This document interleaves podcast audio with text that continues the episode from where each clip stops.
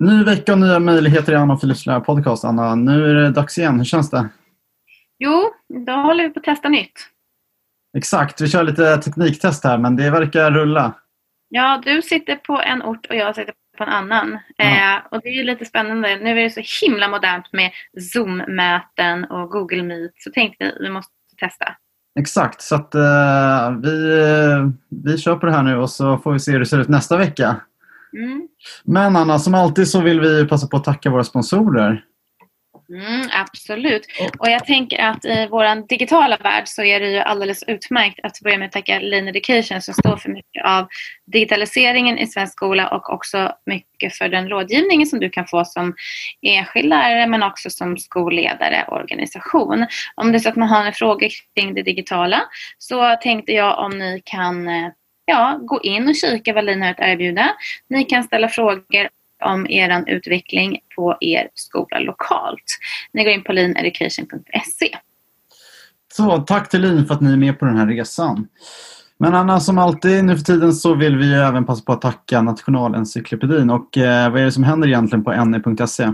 Alltså det är massa saker som händer på nu.se. Ni känner ju säkert igen allt eh, sådär som de har gjort tidigare, det vill säga med deras fantastiska uppslagsverk och så vidare. Men däremot så har de ju andra tjänster som man kanske inte har lika mycket koll på. Bland annat så finns det ju läromedel i alltså jag tror 18 ämnen faktiskt från grundskolan och gymnasiet. Det här visste inte jag innan. Och det här är pedagogiska läromedel som är enkla att anpassa till elever. Det är också ett väldigt bra eh, hjälp när det till exempel kommer till elever som kan vara lässvaga kanske.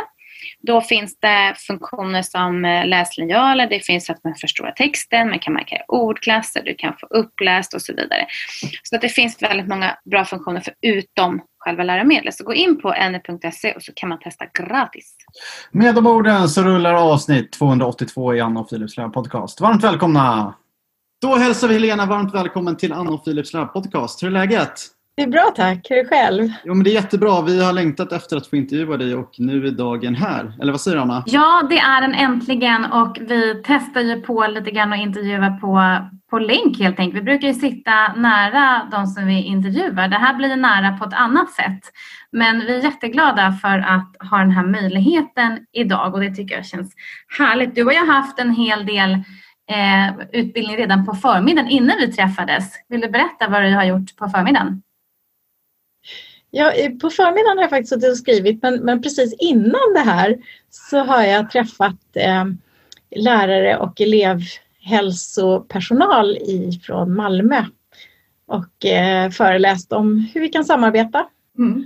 Och det är lite det som vi ska prata om även idag. Men jag tänker att du ska få börja att presentera vem du är och din bakgrund för alla våra lyssnare. Jag heter Helena Wallberg och jag är, eh, från början är jag gymnasielärare och har engelska, franska och pedagogiskt ledarskap som mina ämnen.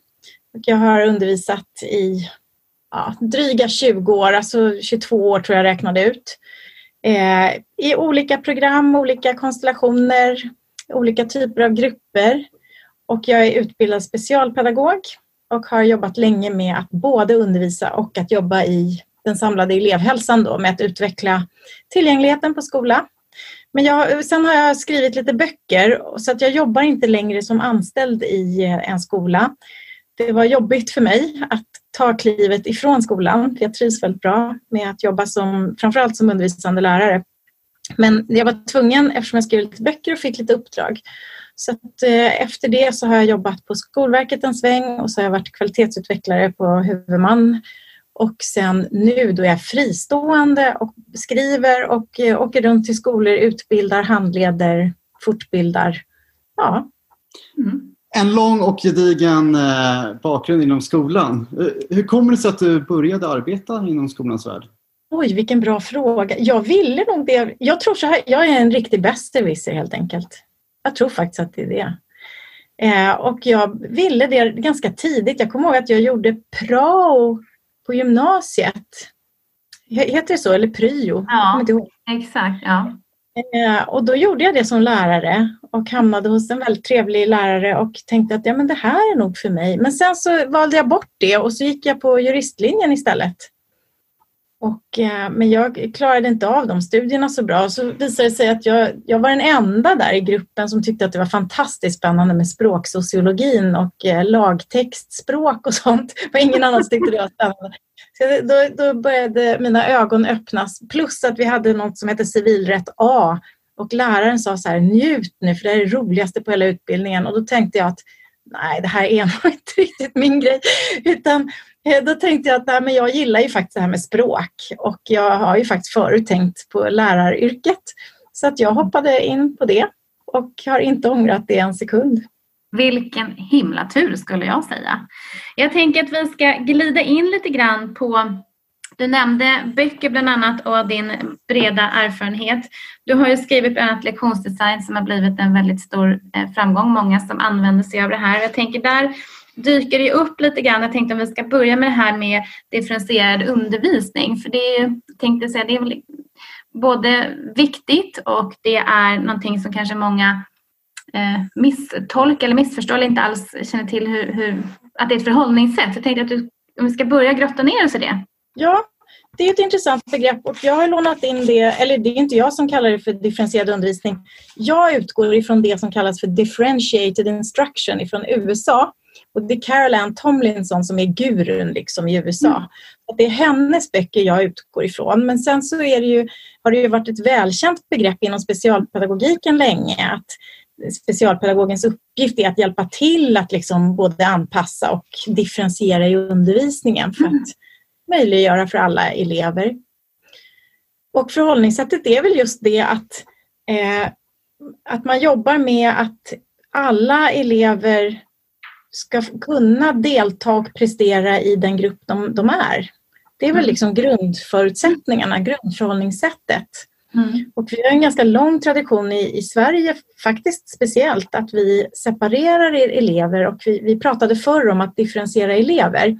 Så att många har det begreppet med sig också, att man differentierar elever så att en går dit och en går dit. Jag var själv en sån där som blev skickad till OBS-kliniken när det var mattelektioner. Mm. Och det är väldigt eh, specifikt för Sverige många länder som har sånt också. Men, men vi har varit ganska duktiga på att liksom kategorisera elever och skicka dem Nej, men jag tänker, du säger någonting som är så otroligt viktigt. Skillnaden från att man sätter då en, egentligen en stämpel på eleven till skillnad från att sätta stämpel på uppgiften. För det här tror jag liksom också fortfarande sker på väldigt många olika delar. Att man har en uppgift och sen så passar inte det så sätter man en stämpel på den här eleven som för någonting annat istället för att ja, sätta stämpel på uppgiften. Men hur tänker du att man kan hjälpa till att faktiskt fler elever får en annan tillgänglighet? Exakt, och skapa den här gemenskapen och delaktigheten. Ja, exakt. Jag tror att precis det jag pratat om här idag då med, innan jag träffade er så tror jag att man måste samarbeta med elevhälsan mycket mer. Därför att de kan ge lite perspektiv och förståelse för vad som händer för, i lärandet och i beteenden för, hos olika elever. Och eh, jag tror att Eh, eftersom elevhälsan har ett uttalat uppdrag att faktiskt jobba förebyggande mm. så passar differentierad undervisning elevhälsoarbetet. För det här är förebyggande. Det du beskriver Anna, det är ju att man gör en uppgift och så ser man oj, nej, men det här funkade ju inte för Pelle och Anna eller Filip och Anna kanske. Och då blir det någonting annat som jag rattar ihop i, i, i stunden eller som jag tänker till kring nästa gång. Och på det sättet så är vi ju vana att jobba. Här tänker vi innan. Så det innebär att vi måste tänka till kring vad har jag för grupp egentligen? Vad finns det för lärbehov i gruppen? Det vanligaste är att man tänker att jaha, det är den gamla nivågrupperingen som har kommit tillbaka. Det tror jag är vanligt och jag förstår att man tänker så men det är väldigt viktigt att tala om att det här är långt ifrån nivågruppering. För att i en nivågruppering då sätter vi just den här stämpeln på elever. Du är på den nivån, du är på den nivån. Det här handlar om en, ett processuellt arbete där elever blir liksom medskapare i undervisningen och förstår att det finns alltid fler sätt att ta till sig ett innehåll. Det finns fler sätt att jobba i process och det finns fler sätt att visa kunskaper. Jag lyssnade på dig vid ett tillfälle på en föreläsning. Jag tyckte det var så bra när du tog upp det var en alltså, hitta på-lärare, men du benämnde olika lärare som hade ungefär liknande typer av uppgift. De skulle undervisa, tror jag, inom antiken eller vad det var. Och en lärare hade gått in och tänkt göra frågor. Och sen så var det så himla, ja, det var massa anpassningar där. Det var en som skulle sitta på en stol, en skulle ha hörlurar och en tredje som skulle, det vill säga att man kommer på vad mycket behov som finns sen. Och den andra läraren kanske tänkte innan att vad kan alla göra? Eller de flesta i alla fall göra. Och sen så smalnar av, att man liksom vänder den här pyramiden åt andra hållet. Vet du vad jag pratar om? Ja, jag precis vad du pratar om. Jag brukar ja. prata om Per som organiserar sin undervisning ganska traditionellt.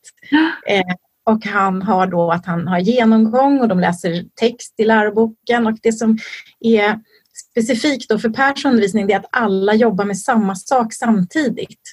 Och det här vet ju vi, alltså alla som undervisar vet det, men det här är också en, en kärna i den specialpedagogiska eh, det specialpedagogiska kunskapsfältet att det är en, en kritisk situation. Det är någonting som kan försätta elever i, eh, i, panikzonen eller i komfortzonen. Att liksom man försöker hitta någon slags mellanväg eh, istället för att från början fundera över, är det några som redan kan det här? Är det några som behöver jättemycket mer begrepp och ord kanske för att kunna ta sig igenom det här området?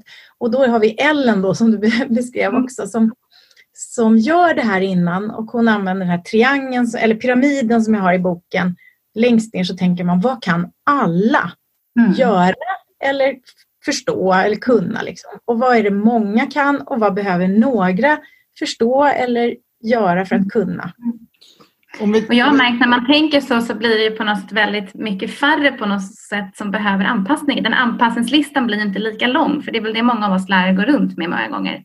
Jag måste bara fråga dig Helena, när vi sitter så här. Eh, om vi tänker oss att du skulle gå in i ett klassrum där eh, du skulle se, ja, men Vilja, så här ska du, det här är mitt drömklassrum så här ska det gå till i svensk skola överallt. Hur skulle det se ut då?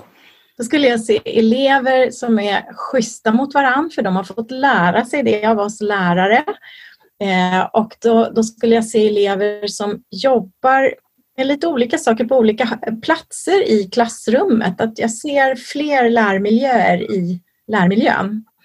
Och jag ser en lärare som har en, en bestämd plats och, och, har ett tydligt syfte med. Hon, sitter med. hon eller han sitter med en grupp och läser högt eller pratar.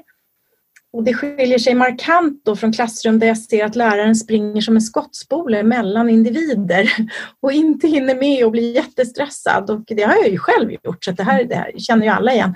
Mm. Men det här drömklassrummet är mm. präglat av att eleverna är medskapare och de kan säga jag tänker på mitt eget drömklassrum. Jag har ju inte haft, alltså alla har väl haft något drömklassrum och så har vi haft mm. sådana som verkligen inte har varit det. Men ett av mina drömklassrum, där sa eleverna till mig att Helena, nu är det dags att vi kör lite kamratrespons.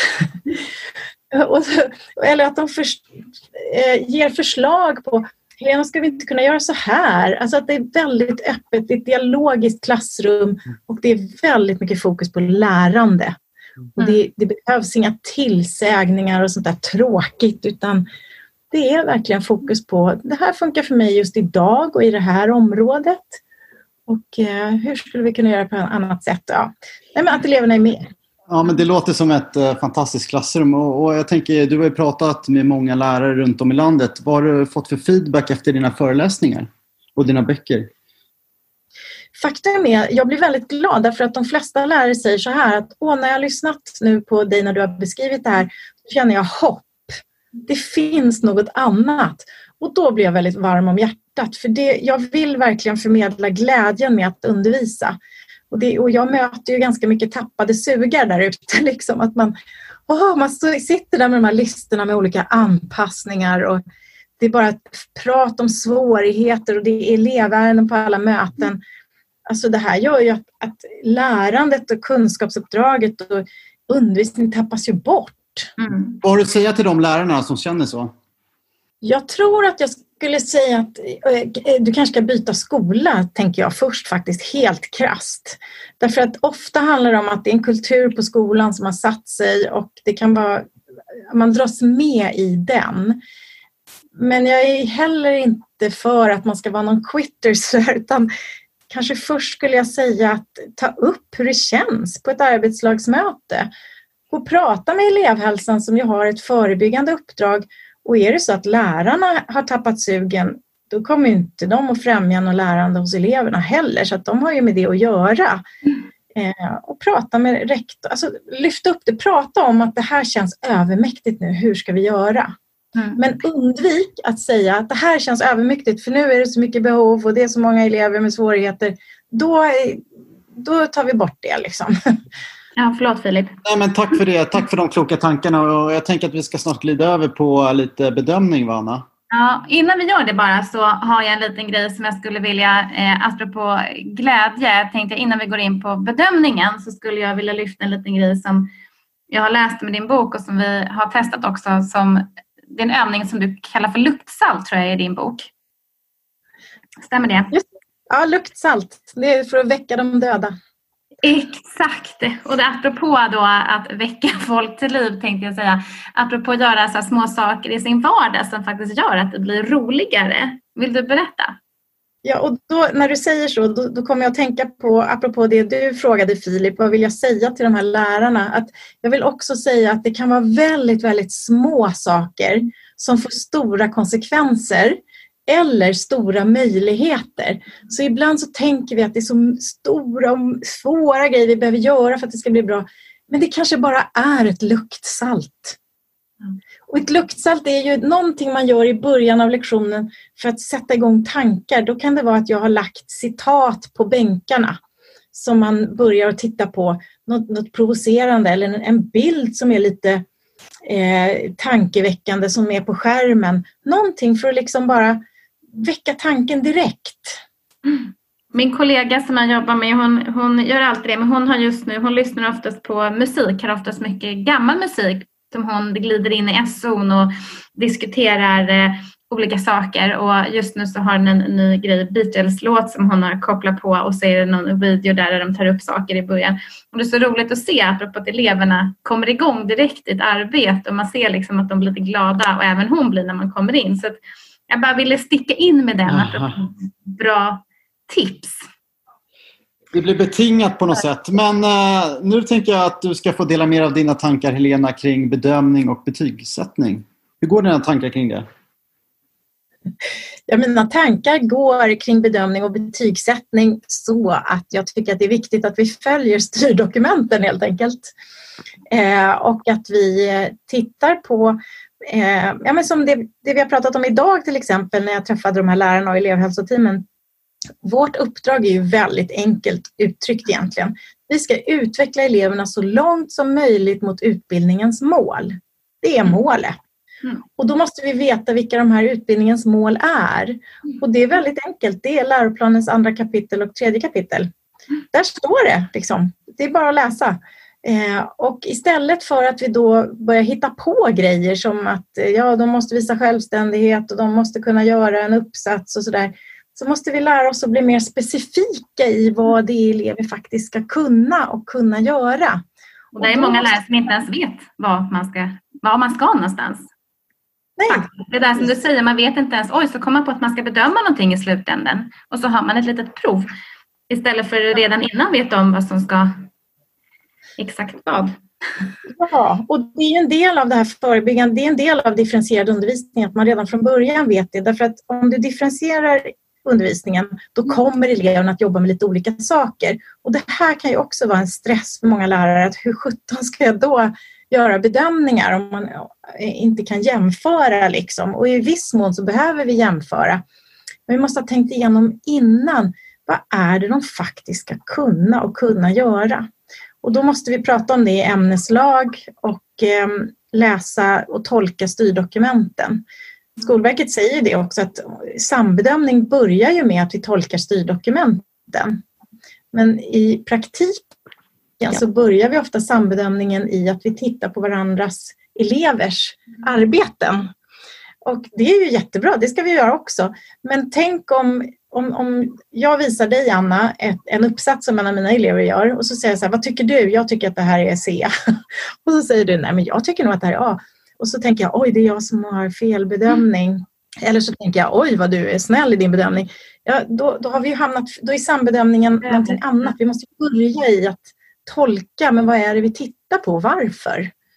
Men jag skulle vilja lyfta fram en annan sak som jag eh, vet att du har gjort som jag verkligen, verkligen försöker. Ett, härma. Även om man behöver oftast vara fler, för det, det tar lite tid att göra, men sen är det så himla värdefullt Och du har med en del där jag har sett det här när du har tittat på årskurs 9 teknik. Hur får man elever som kanske behöver klara ett E där man verkligen skriver upp eh, väldigt tydligt vad det är för någonting eleven ska kunna och hur eleven ska visa det här. Och det här tycker jag är en självklarhet. Eh, men det, man behöver ju ofta sitta tillsammans, man behöver diskutera. Vill du berätta lite grann så att eh, de som lyssnar förstår hur man kan tänka? Jag ser det här framför mig men det är svårt att se det när man inte vet. Men du kanske kan förklara? Ja, det är ett exempel jag har i boken på hur man kan differentiera en instruktion. Och jag tänker, just när du frågar Filip, vad tänker du om betyg och bedömning och betygssättning? Att den börjar ju redan i utformningen av undervisningen och utformningen av uppgifterna. Så att redan i instruktionen så behöver jag ju veta vad det är jag är ute efter. Sen är det inte alltid så att jag är solklar över det, men jag måste ju, ha, jag måste ju börja någonstans. Sen mm. kanske jag behöver förändra min, min tanke om det. Men i det här fallet då så var det en teknikuppgift och eh, eleverna hade jobbat praktiskt med att bygga små bilar och sen var det dags då att redogöra för det här bilbygget i skrift. Och eh, instruktionen var i princip redogör skriftligt för ditt bilbygge. Och det är ingen dålig instruktion. Några elever, om man tänker den här pyramiden då, mm. några kommer mm. att gå igång på den instruktionen. Wow, jag ska redogöra i skrift och hur kan jag göra det? Och de är redan igång. Liksom. Men många kommer inte att komma igång för man förstår inte vad är det läraren är ute efter här. Mm. Och, och, det är väl det som också skapar lite panikkänslor hos många elever. att Okej, okay, och det kan man ju känna igen själv från sina studier att okej, okay, nu ska jag skriva någonting, hoppas det blir bra eller hoppas läraren kommer gilla det. Alltså det, det kan ju skapa en del negativa känslor. Och i det här fallet då så fick läraren i uppgift istället att ta fram delar av kunskapskravet för E som skulle användas i mm. bedömningen och göra om dem till frågor. För då har vi fått två sätt att förstå instruktionerna. Dels att svara på frågor som faktiskt är kopplade direkt till de delarna i kunskapskravet och dels en väldigt öppen instruktion. Men fortfarande, om vi tänker tillbaka till pyramiden, så kommer inte alla att klara av att svara på de här frågorna. De är ganska abstrakta. Och då kan man också ge exempel på hur man skulle kunna svara på frågorna. Och ge exempelmeningar med luckor i så att man kan eh, skriva ut till eleverna att ja, jag prövade först att, så att, eh, och där, men då funkade inte det därför att, alltså jag kommer inte ihåg exakt vad det står, mm. men att man ger exempelmeningar. Mm. Är det inte det här fusk, skulle kanske någon säga? Nej. Ja, men, och det är många som säger det. det är många som blir oroliga för det. Och, eh, därför att man är orolig för att bedömningen måste ske utifrån att eleven har gjort det här på egen hand. Mm. Och så är det ju för sig. Men bedömningen eh, kan ju bara göras om eleven faktiskt har gjort någonting. Mm. Så att eh, då, då, det var därför jag sa då att det, man får härma. Att det är inte fel att man härmar. Det är bättre att eleverna härmar de här exempelmeningarna mm. och faktiskt tränar på att förstå än att de inte gör någonting. Exakt, och vi möter ju många lärarstudenter som eh, tycker att det här är svåra frågor. Vad har du att säga till de lärarstudenterna som kommer ut på en ny skola? Hur ska de våga vara prestigelösa och våga be om hjälp till sina kollegor som har jobbat länge på skolan? Eh, då tänker jag att det första är ju att verkligen läsa igenom kursplaner och ämnesplaner och förstå hur syfte, centralt innehåll och kunskapskrav hänger ihop. Att verkligen försäkra sig om att man förstår det. Att syftestexten handlar om vad eleverna ska utveckla, centralt innehåll om hur de ska kunna utveckla det och kunskapskraven hur man ska bedöma med vilken kvalitet de har utvecklat det här. Det är ju så det hänger ihop det har inte alltid varit helt solklart och jag kan väl tycka själv att Skolverket kanske inte har varit solklara heller i att förklara det. Eh, jag tror att det är viktigt att de förstår att bedömning är ett analysarbete och analyser kan vi bara göra om vi har ett ganska rikt underlag för analys.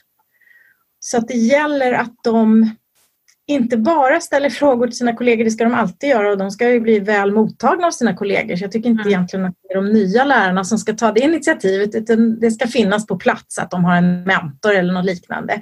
Eh, men däremot att de verkligen funderar över, har jag förstått det här och hur ska jag samla elevernas prestationer på bästa sätt så att jag får det här underlaget och kan titta på det lite då och då.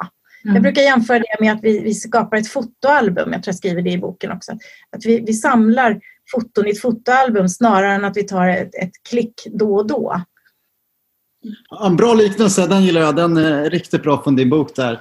Anna, det här har varit en eh, fantastisk intervju tycker jag och vi hoppas att du där ute verkligen eh, har uppskattat det här samtalet. Men eh, Helena, vi är inte riktigt klara för nu ska du faktiskt få låna Anna Ekströms jobb i 90 sekunder. Och då får du välja någonting som du vill bevara i svensk skola och sedan välja någonting som du vill kicka ut. Så 90 sekunder är dina nu. Jag vill bevara läroplanens alla kapitel. Jag tycker att det är väldigt viktigt med det första kapitlet som är en del av vårt demokratiska uppdrag. Skolan har ett uppdrag som är förknippat med ett demokratiskt samhälle. Så självklart ska vi behålla kapitel 1, 2 och 3. Däremot skulle jag vilja göra förändringar i timplanen och öppna upp för en större flexibilitet så att man på skolan kan ta beslut om att här behöver vi lägga mer krut i timplanen i svenska till exempel eller matematik eller någonting sånt. Mm. Jag vill också att man öppnar upp för att det blir möjligt nu att ha eh, undervisning på fler sätt.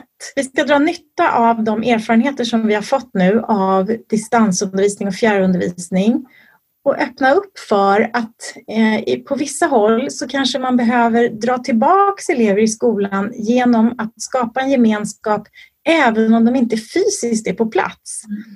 Vi ska absolut inte automatiskt ha distansundervisning med elever som har stor frånvaro till exempel. De ska definitivt komma tillbaka. Men vi ska använda det som ett medel för att få till den här gemenskapen. Det skulle jag vilja ändra på.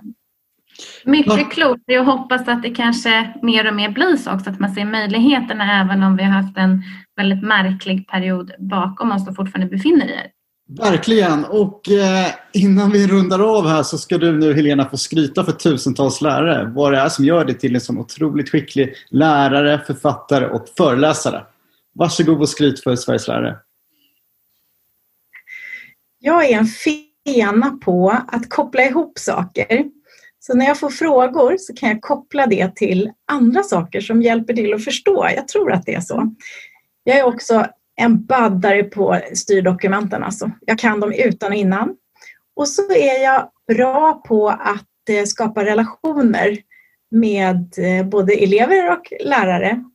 Men jag är också otroligt bra på att skapa konflikter.